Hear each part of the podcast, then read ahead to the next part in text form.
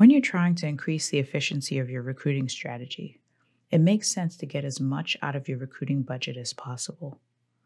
So, one of every fleet's main goals is to hire as many drivers as possible at minimal cost. This makes the metric of cost per hire highly important. How much are you paying to get a driver in a seat? If the less you pay means you can hire more drivers, then it makes sense to work on lowering your cost per hire. Where fleets run into an issue is in understanding what parts of their recruiting campaigns have an effect on cost per hire. There's a common assumption that if you increase or decrease certain metrics, for example, click through rate, cost per lead, conversion rate, etc., it reduces the cost of hiring a driver. But is there any truth behind that assumption? The answer to that question will reveal where you need to focus your efforts when trying to reduce cost per hire. To make the process a little easier for you, we at Randall Reilly took an extensive look at our clients' campaigns to see if there really is any relation between common recruiting metrics. This includes cost per hire. We use the concept of correlation to compare metrics.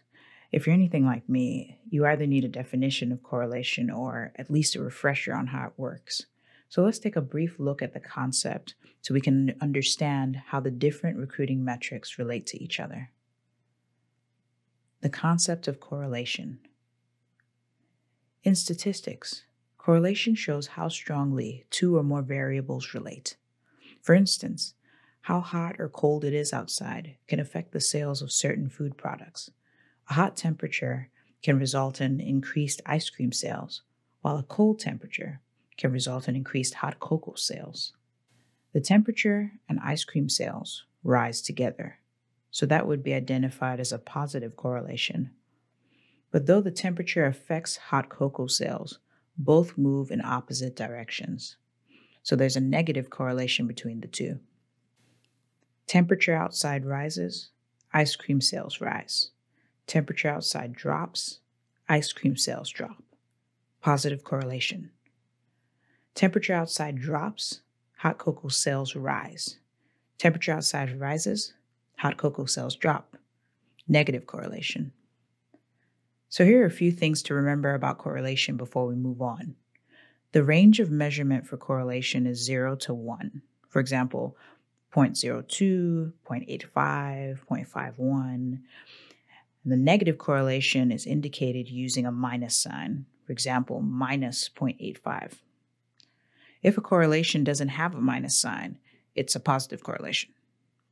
So, hopefully, this dive into correlation was in depth enough for those who are unfamiliar with the concept and brief enough for those who simply needed a reminder of how it works. Correlation between recruiting metrics. Using correlation, we identified the strength of the relationships between different recruiting metrics. To see the correlations between these metrics, please refer to the correlation chart within the article. Within the chart, you'll find a few strong correlations. For instance, click through rate has a positive correlation of 0.86 with cost per 1,000 impressions, CPM. So as your click through rate rises, so does your CPM. We see the same thing with conversion rate and cost per click, which have a positive correlation of 0.98. Something many may find surprising is that we found no correlation between cost per lead and cost per hire. A common assumption we hear often from fleets is that a low cost per lead equals a low cost per hire, but that isn't the case. Driving down your cost per lead by changing channels or buying cheaper leads may increase lead volume, but you risk lowering your lead quality. The specific type of leads you're looking for may not be as inexpensive as you wish. On the other hand, how expensive a lead is doesn't determine its quality. So, either way, the cost of a lead, whether high or low, doesn't guarantee that the lead becomes a hire. So we found no correlation between cost per lead and cost per hire. The correlation that matters. The strongest correlation we found between any of the recruiting metrics and cost per hire was the correlation between cost per hire and lead to hire ratio. That is, how many leads amount to one hire. We've seen that the more leads it takes to amount to a hire, the more it costs to hire a driver. This reveals that lead to hire ratio is the metric to concentrate on if you want to lower your cost per hire. So, how do you cut down on the number of leads it takes to get one hire? If you're getting so few drivers out of a large quantity of leads, then this speaks to two things the quality of your leads and your recruiter's ability to close good leads. Lead quality.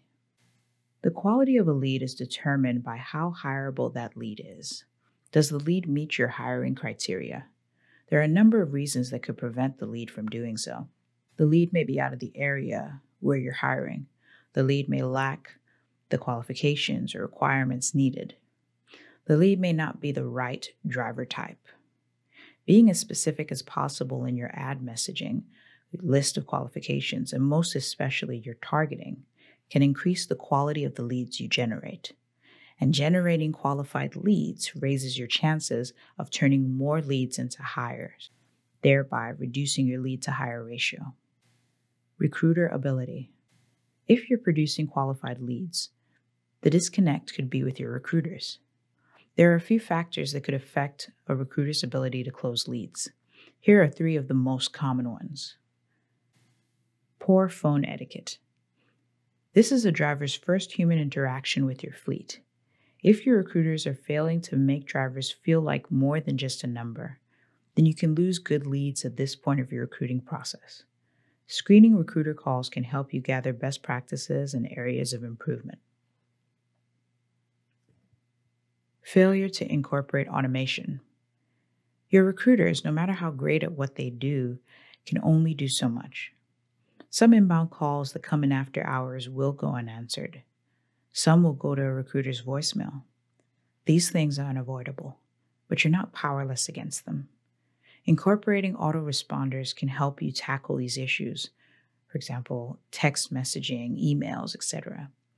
Having these tools to respond to a driver at times when your recruiters are unavailable can keep the conversation going between your fleet and leads. Recruiter workload. Overwhelming your recruiters with too many leads prevents them from appropriately following up with each. There's so much that goes into following up with one good lead. There's the first phone conversation, multiple follow ups, the application process, screening, etc. Juggling too many leads increases the chances of overlooking important details. This results in lost leads. Throwing away good leads like this means you're producing less hires than you should be. To determine how many leads are just enough for a recruiter, a good metric to use is total inbound response per month per recruiter. We've seen that the limit for recruiters before they start becoming counterproductive is around 400 to 500 leads per recruiter per month. The relationship between common recruiting metrics and cost per hire may not be as strong as you think. You may have been cutting down your cost per click or cost per lead with the expectation that they would lower your cost per hire, when in actuality, they have little to no effect on it whatsoever.